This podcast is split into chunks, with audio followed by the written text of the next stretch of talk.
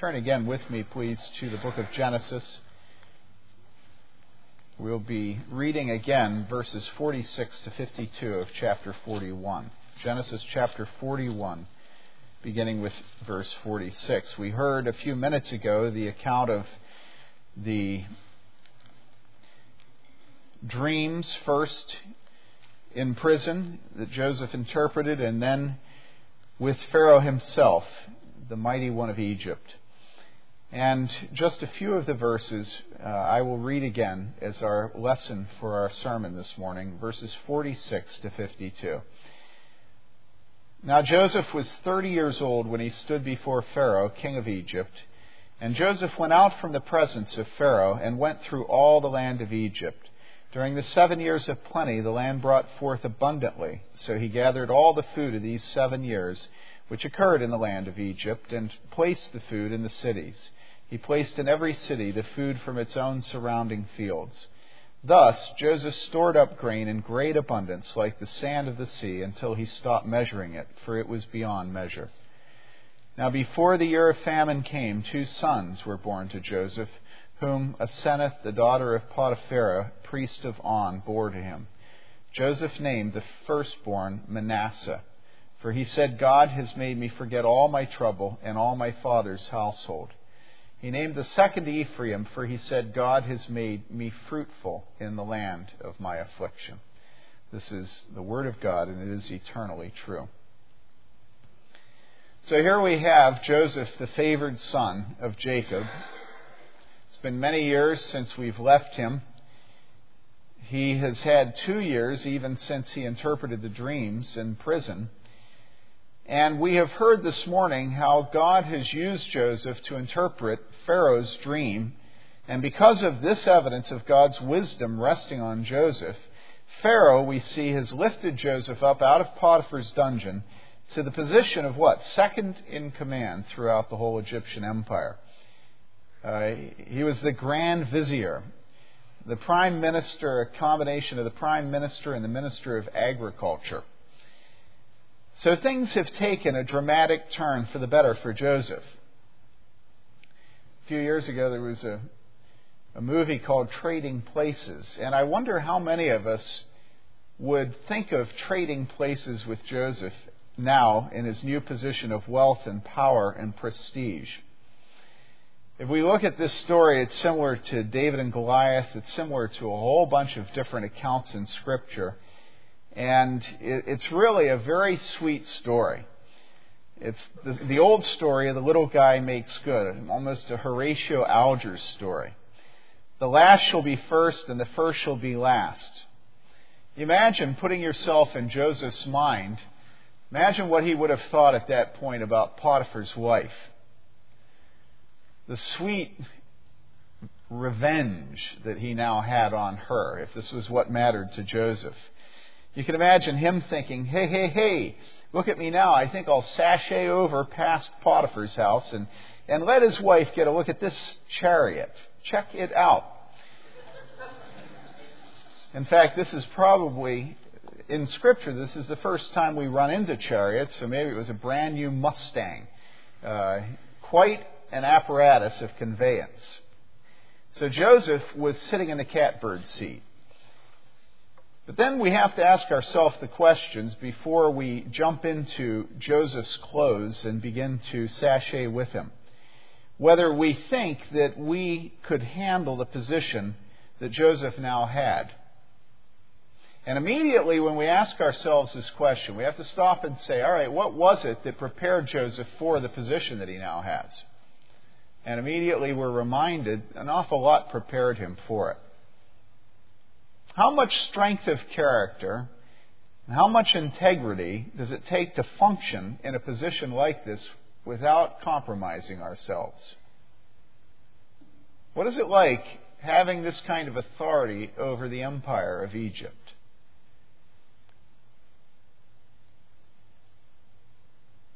How many of us could stand in the position of Joseph even at the little detail, which isn't really a little detail at all, of saying to Potiphar, or to Pharaoh, excuse me, no, the dream doesn't come with an interpretation because I'm so great, but rather the interpretation of dreams is of God.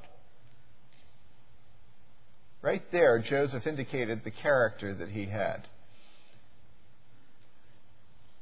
Somebody compliments you on doing a good job at something. Have you ever noticed how difficult it is to not accept the honor and to deflect it to God? It, it sounds hyper pious. You know, you don't want to be a nerd. All glory to God. And yet, that's exactly what Joseph said in the court of the great king. Now, how did this happen? Well, it wasn't an accident. It didn't happen uh, haphazardly. And the minute we look at ourselves and think, well, you know, I'd like to be put in the position of Joseph, I wonder whether God has anything like that prepared for me. We have to ask ourselves whether we are prepared to submit to the preparation that would make us able to be used in such a position. When we say that we'd like to trade places with Joseph, do we mean that we'd like to trade places with him now, at the point where we picked this story up? Or do we mean that we would like to trade places with him back when he's in a home that's filled with hatred? Or would we like to trade places with him when he's in the pit, or when he's sold to the Ishmaelites, or when he is thrown into the dungeon after a false accusation by Potiphar, or after he's properly interpreted the dreams of Pharaoh's two servants and one of them is restored and he's forgotten, despite his request that they remember him. Is that the part of his life that we wish that we could trade places for?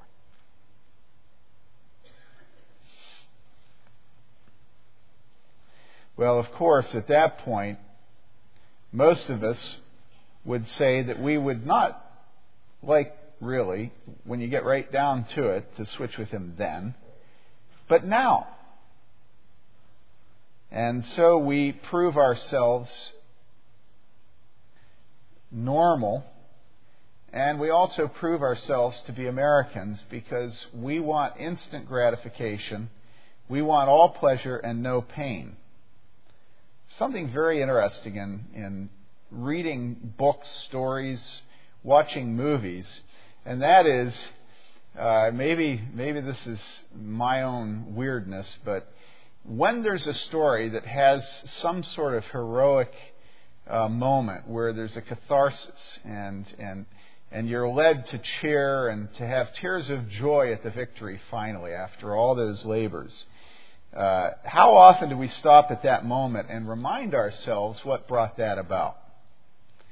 And that's one of the dangers of all um, of all cheap uh, vicarious living which is, of course, what, what all these forms of entertainment are, is that you can somehow feel like you're participating in a moment of glory without ever having to suffer the preparation for that moment. Uh, you look at Lance Armstrong, and he's done it again. It's a, it's a great moment. But nobody was with him when he was spending the rest of the year uh, taking himself to the point of torture so that he would be able to do it again. My image of Larry Bird is, is actually not any game or anything I ever watched because I never really watched him, but my image of him is always uh, his unbelievable discipline in going into the gym and shooting baskets. Well, Joseph did the equivalent. It was much more difficult. He wasn't owner of his own time, he was not able to leave the places he was kept, whether it was Potiphar's house or the pit uh, back in Canaan, or whether it was the prison uh, that he was for, where he was for years. Today, many of us, as normal men and women, but also as normal Americans, we have bought into a fundamental dishonesty or lie, and that is that you can make a decision that leads to pleasure, and immediately, if that decision leads to pleasure, it's the right decision. That you can make a decision that leads to pain, and you can immediately be assured that that decision is the wrong decision. It's a curious fact that we still recognize the necessity of pain and suffering, though, in so many areas of life.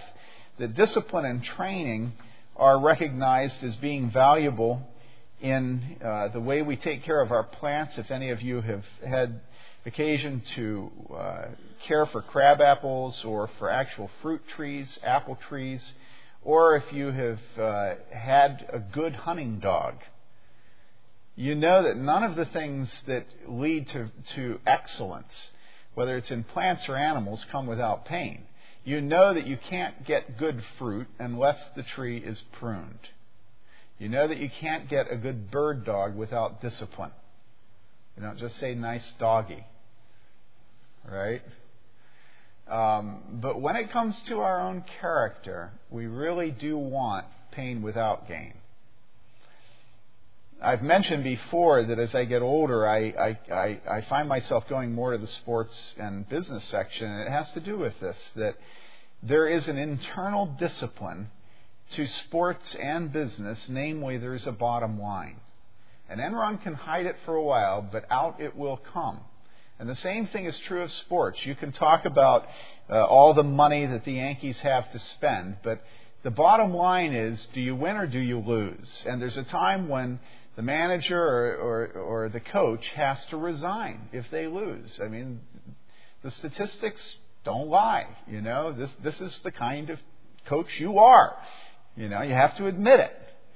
And, uh, and so, in these two areas, it's very interesting. We do still accept some sort of discipline. And certainly, nobody can miss the discipline of sports.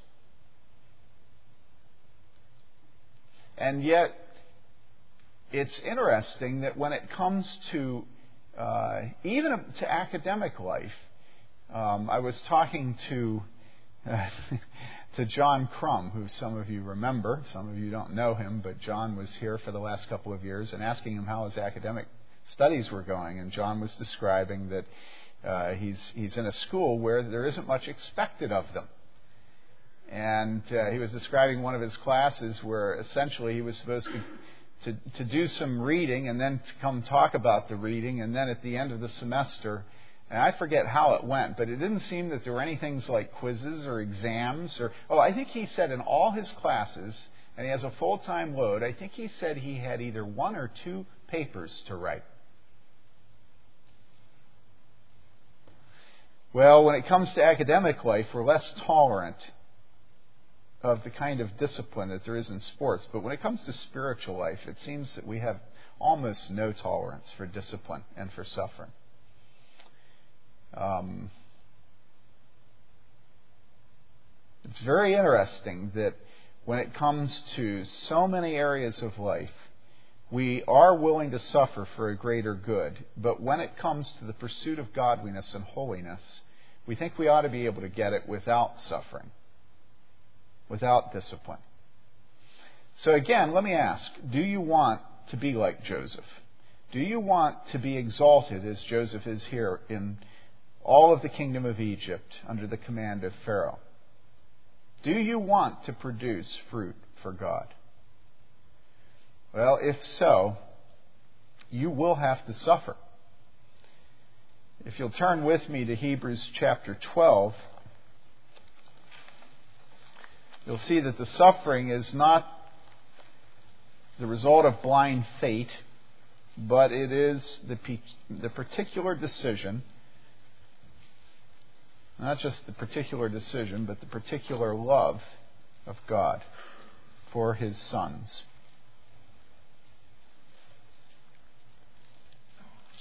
It says in Hebrews chapter 12,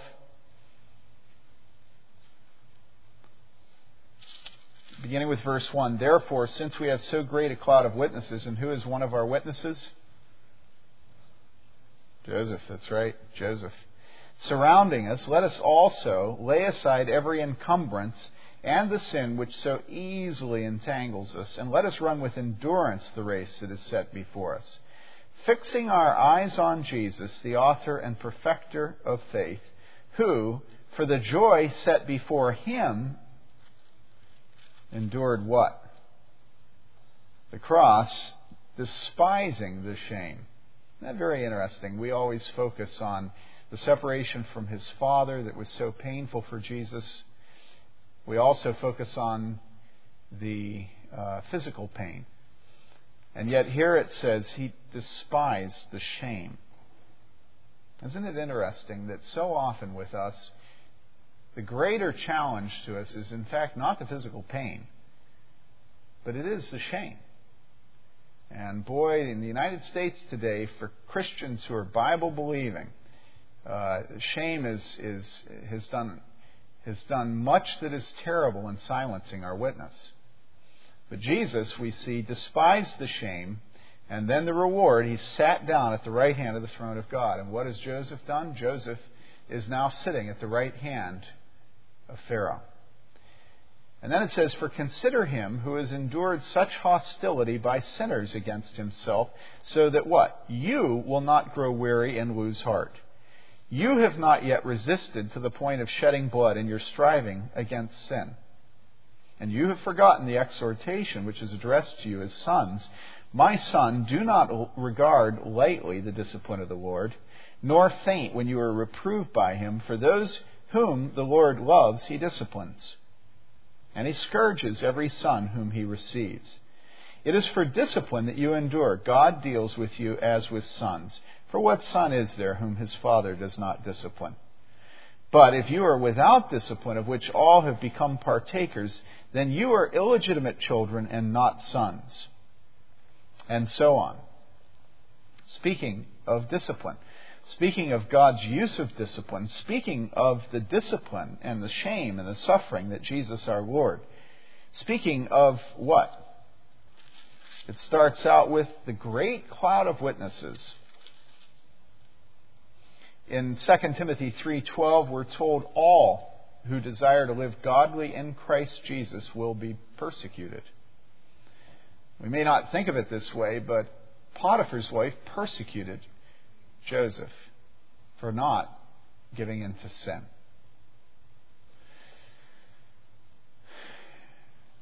One of the most helpful texts in the Gospels for us to have our children memorize is John chapter 15. And it begins this way I am the true vine, says Jesus, and my Father is the vine dresser. Every branch in me that does not bear fruit, he takes away. And every branch that bears fruit, he prunes it so that it may bear more fruit.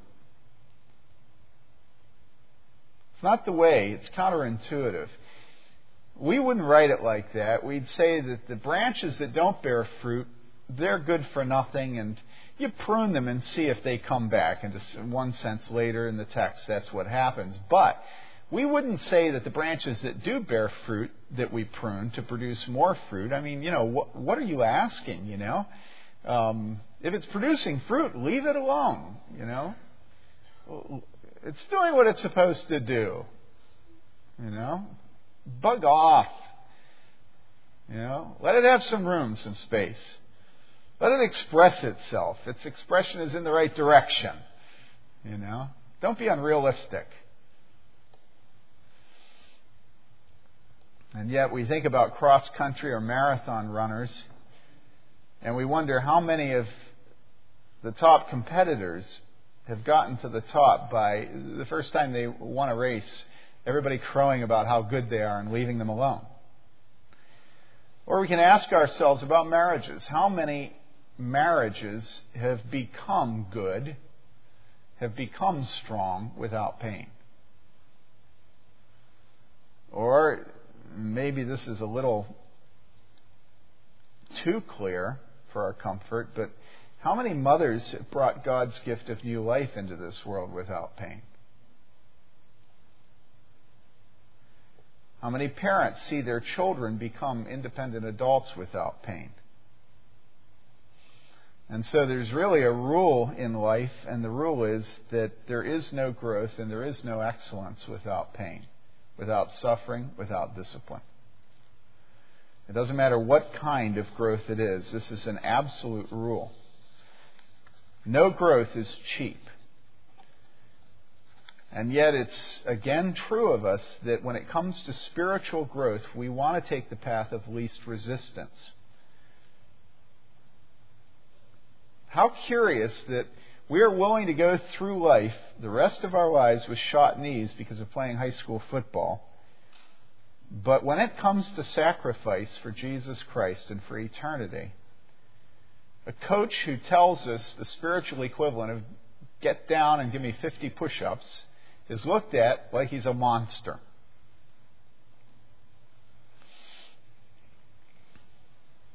Or an elder who tells us to keep our hands off a man or a woman before marriage is thought to be unreasonable.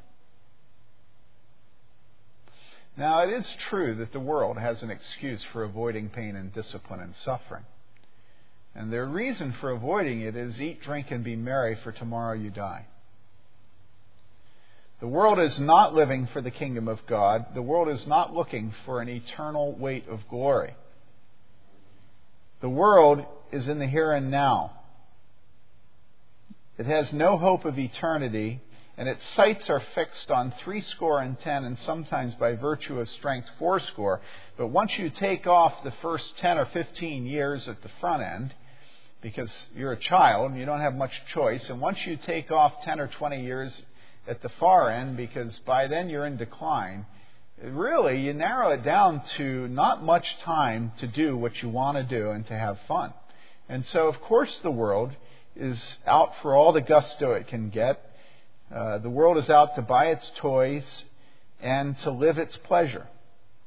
But when it comes to Christians, to you and to me, what is our excuse? Well, we look at Joseph and we see that God made Joseph ready for the load of responsibility he was to carry by putting him through trials. And it's if you think of Scripture, you, you know that this is not just true of Joseph. It was also true of Abraham and Jacob. You remember that Joseph's story began when he was 17, and now 13 years have passed and another nine will pass before his story reaches its climax. So, more than 20 years after his division with his brothers. And what about Abraham? How many years between the time of his promise and the time of the promise's fulfillment? 20 years. And what about Jacob? How many years do you remember that Jacob spent working for his father in law, Laban? Well, no, not seven. no, not 14. 20. 20 or 21. He, wor- he ended up working for him for one and then the other, but it ended up being 20 years. And what about our Lord? Remember that Joseph is a, is, is a type of our Lord. What about our Lord? Joseph began his ministry when? When he was 30 years old. He took public office. And when did Jesus take public office? When he was 30 years old. What do we know about that time prior to him taking public office, our Lord? Well, what we know is that Jesus learned obedience, what? Through the things that he suffered.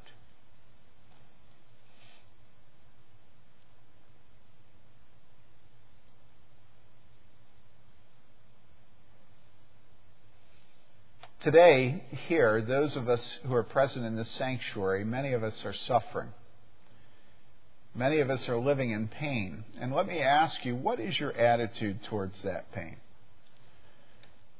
Now, I imagine that our minds are filled with all kinds of uh, ways of weaseling out of the application of Joseph's life I imagine we're sitting there thinking, well, you know, nobody's about to put me into second of command in the kingdom.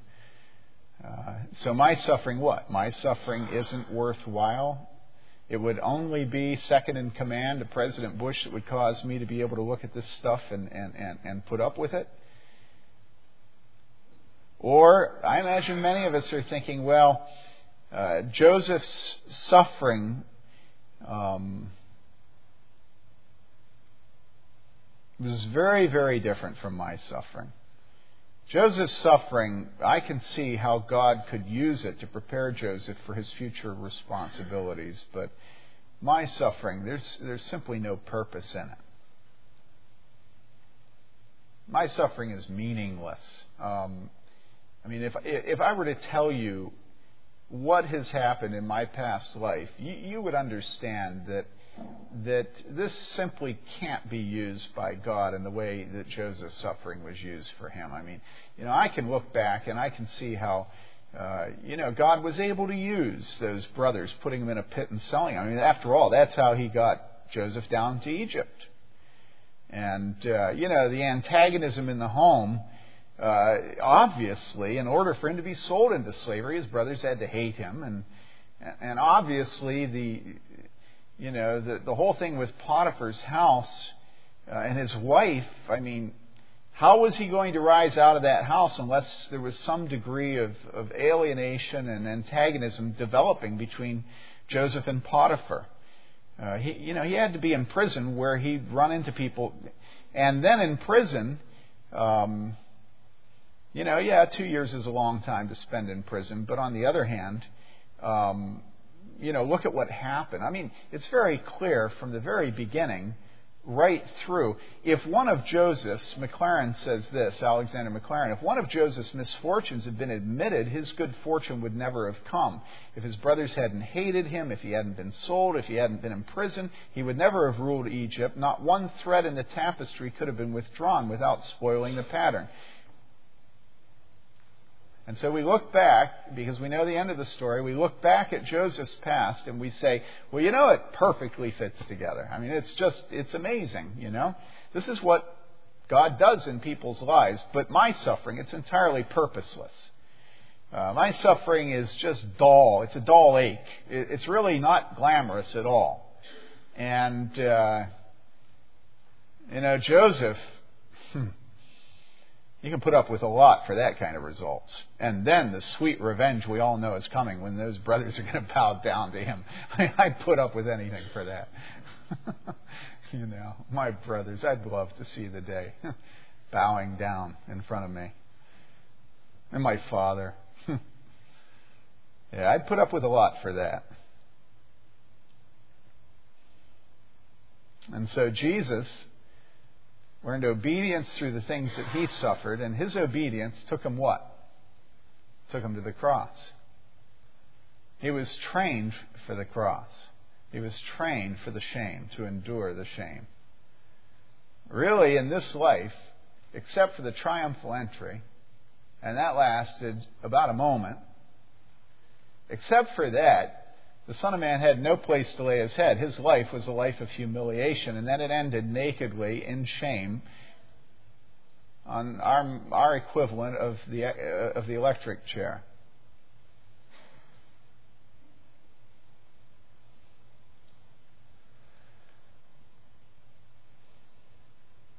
Joseph, for 13 years, lives in oblivion before he's rescued. And we need to recognize that the way that we deal with our suffering right now is an indication of what we believe about the nature of God. If we believe that God is both sovereign, completely powerful and authoritative, and that He is a lover of those who belong to Him, then there is never such a thing as suffering wasted. Never. It just doesn't happen. Every single thing that comes to our life comes directly from the hand of God and is used by Him to conform us to the image of His Son. Now, it's true that when it comes to Jesus, Jesus' glory was not revealed in its full form until he was what? Until he was exalted at the right hand of his Father. And truly, the glory of Jesus Christ will not be fully manifested until his bride is led into the chamber. So there's a sense in which we can say that Jesus has not yet been, has not yet received his full glory, the full fruit of his labors. And the same thing is true of us. There are many of us who will die having suffered for things that we have absolutely no idea what the purpose of that suffering was.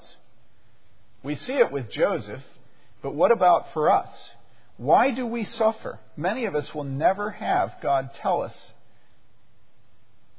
But think about Joseph. There were many years that went by before he saw.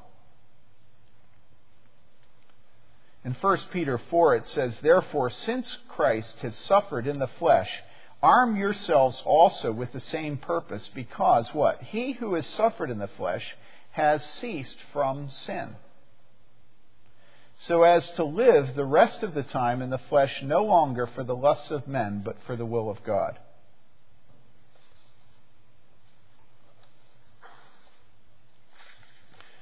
There's a text of Scripture that is uh, very, very well tuned to this that we're studying this morning. And it's found in Lamentations chapter 3, and I'd like you to turn there with me, please. The reason this is particularly appropriate is as we read through it, you'll see that it points to youth.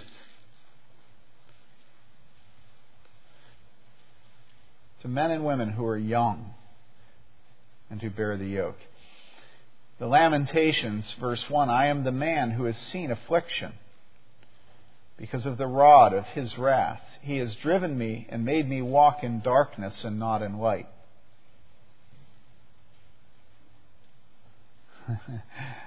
I had trouble.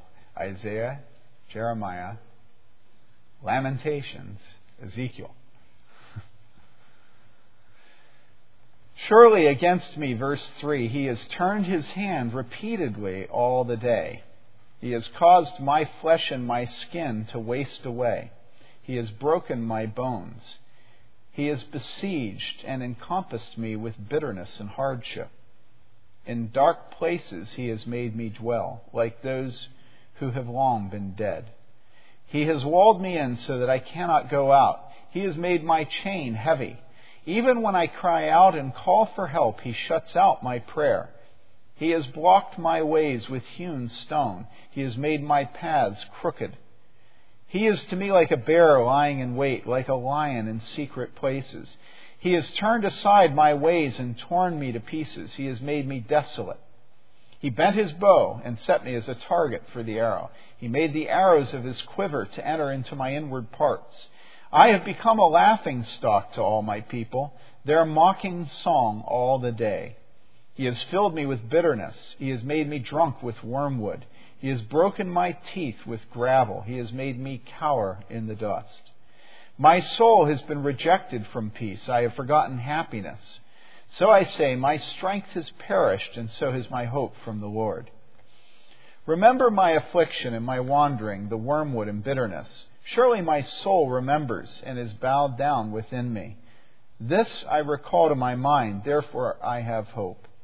The Lord's loving kindness indeed never loving kindnesses indeed never cease, for his compassions never fail.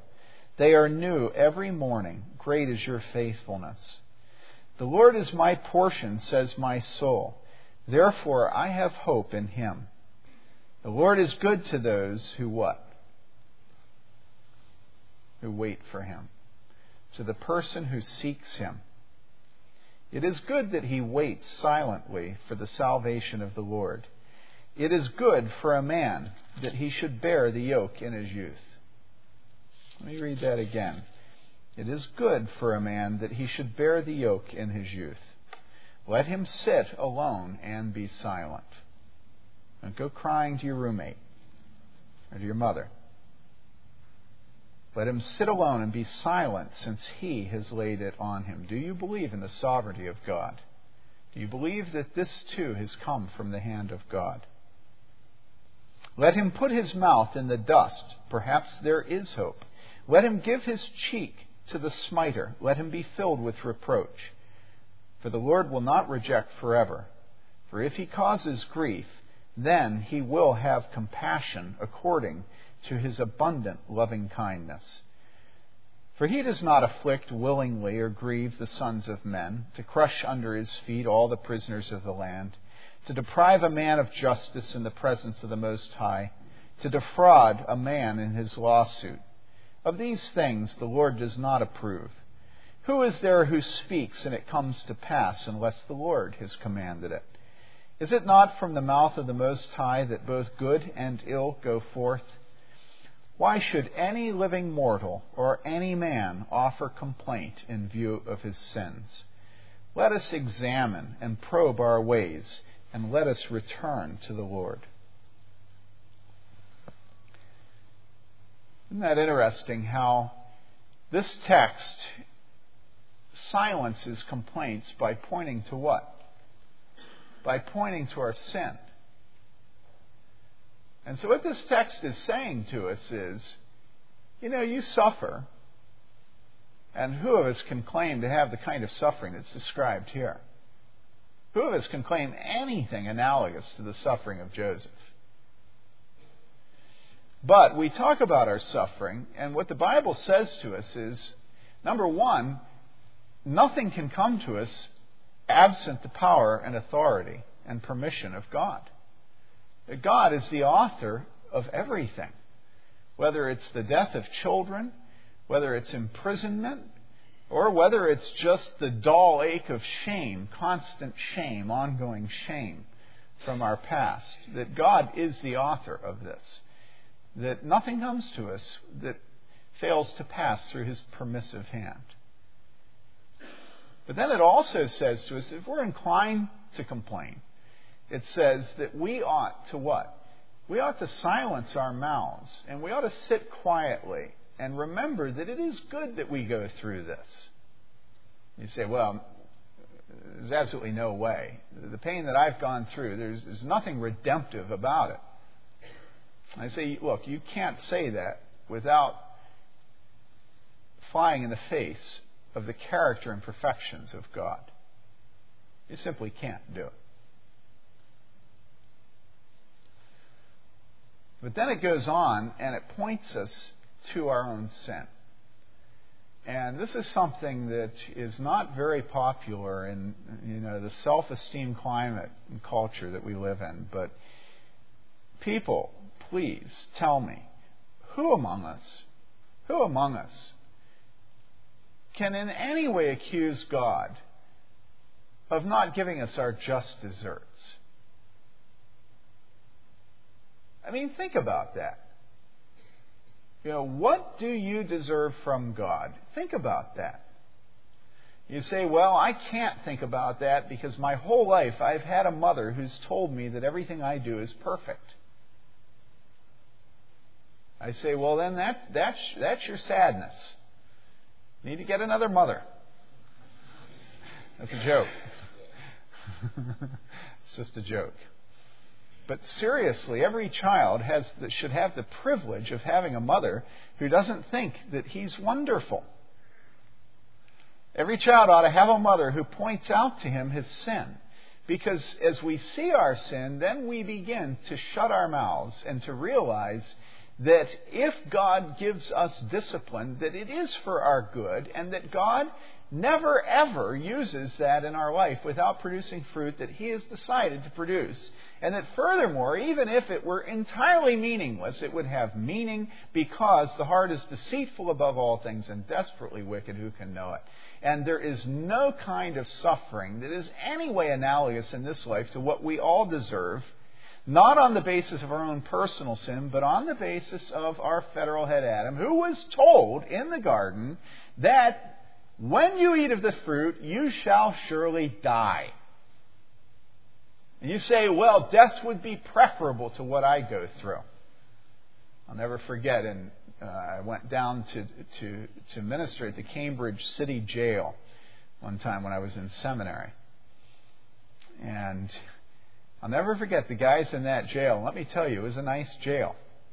As jails go, I'm sure that they would have chosen that jail over whatever Joseph was in. And they were telling me, hell is here, man. It's right here. This is hell, man. And I just looked at them. I didn't know what to say to them. Because I, I, I wasn't an inmate. So it's pretty hard for me to say, hey, you've got it great. After all, I was going to walk up that night. But how pathetic for any of us to think, this is hell, man, my life is hell. You know, no, your life is not anything close to hell. Hell is perpetual. It never ceases. It's moment by moment. And as I was reading this last week, at least during life, if the pain gets too intense, God has given us an apparatus that causes us to pass out. At least if the emotions become too much, God has given us an apparatus that allows us to go to sleep. At least if the sickness becomes too much, God has given us the gift of alcohol and morphine. But not in hell. In hell, for eternity, our ability to exquisitely experience the judgment of God will only grow. There will be no relief. We will only grow in our ability to see our pain and to experience it. Now, only Americans could say, hey, man, this is hell. And you look at your pain and you think of the many, many ways that God has allowed you to escape some of the suffering that comes as a result of it. You look at your children and you see the suffering they've gone through. And who among you can point to your children's suffering and not say an awful lot of their suffering is the result of their sinful decisions? Uh, by the way, as, as an aside, uh, even though it's very seductive, please don't use the expression bad choice. bad choice is a euphemism for uh, wickedness, sin, uh, rebellion against God. If you, if you want to teach your children to make good choices, teach them that they need to fear God and obey His commandments. That's what a good choice is. It's a choice that's in conformity to the character of God as is expressed in His law. And I think today, in, in terms of behavior, good and bad choices, wrong, uh, is sort of uh, the, the equivalent to what years ago we did when we labeled alcoholism a sickness. You know, he's a very, think today, isn't it interesting how today we say he's a very sick man? When is the last time you heard anybody say he's a very evil man? So clinical language is slowly eroding the biblical witness.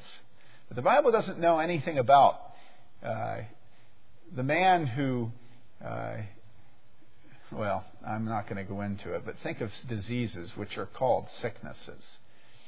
Uh, I recently read the, a letter of a man where he talked over and over again about a wicked, wicked, wicked thing that he had done over and over again as his, his sickness.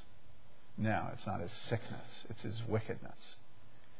And uh, as parents, we should teach our children that every moment of every day they have a choice to honor God or to dishonor Him, to submit to Him or to rebel against Him.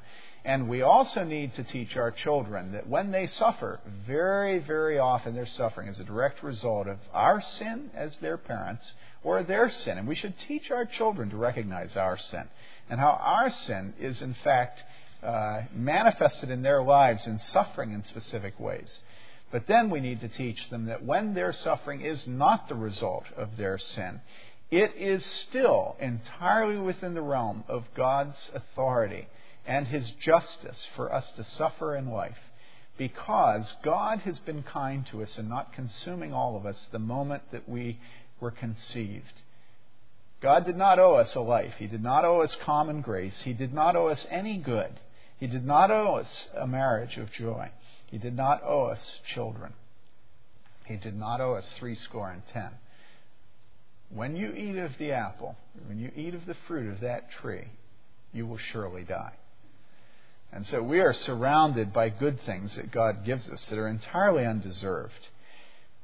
And in this text, it points this out to us. It very clearly says, Why should any living mortal, verse 39, or any man offer complaint in view of his sins? Let us examine and probe our ways, and let us return to the Lord. Now, to jump out of the specifics of Joseph being made fruitful in the land of his suffering. God has made me fruitful in the land of my suffering. He named his second son. Let us also remember the overarching plan of God that Joseph is working out. You'll remember in Genesis 15 that God said this to Abraham. He said, Know for certain, Genesis 15:13, that your descendants will be strangers in a land that is not theirs, where they will be enslaved and oppressed 400 years. But I will also judge the nation whom they will serve, and afterward they will come out with many possessions. And so here we see the beauty of God's plan being worked out through Joseph. That you can look at this issue as being a personal issue with Joseph, but really the plan is above Joseph. Joseph is can be referred to really as a cog in the wheel of the sovereign will of God. Really, this isn't about Joseph. It's about the promise that God gave Abraham. And that promise, like a freight train with a hundred cars, it, it, it going to happen. It's coming. You can't hold it back. And really, even Joseph and even his children and his wife and even his brothers and his father and everything we're going to see, all of this is just God's plan for his people. And it is going to happen. Let's pray.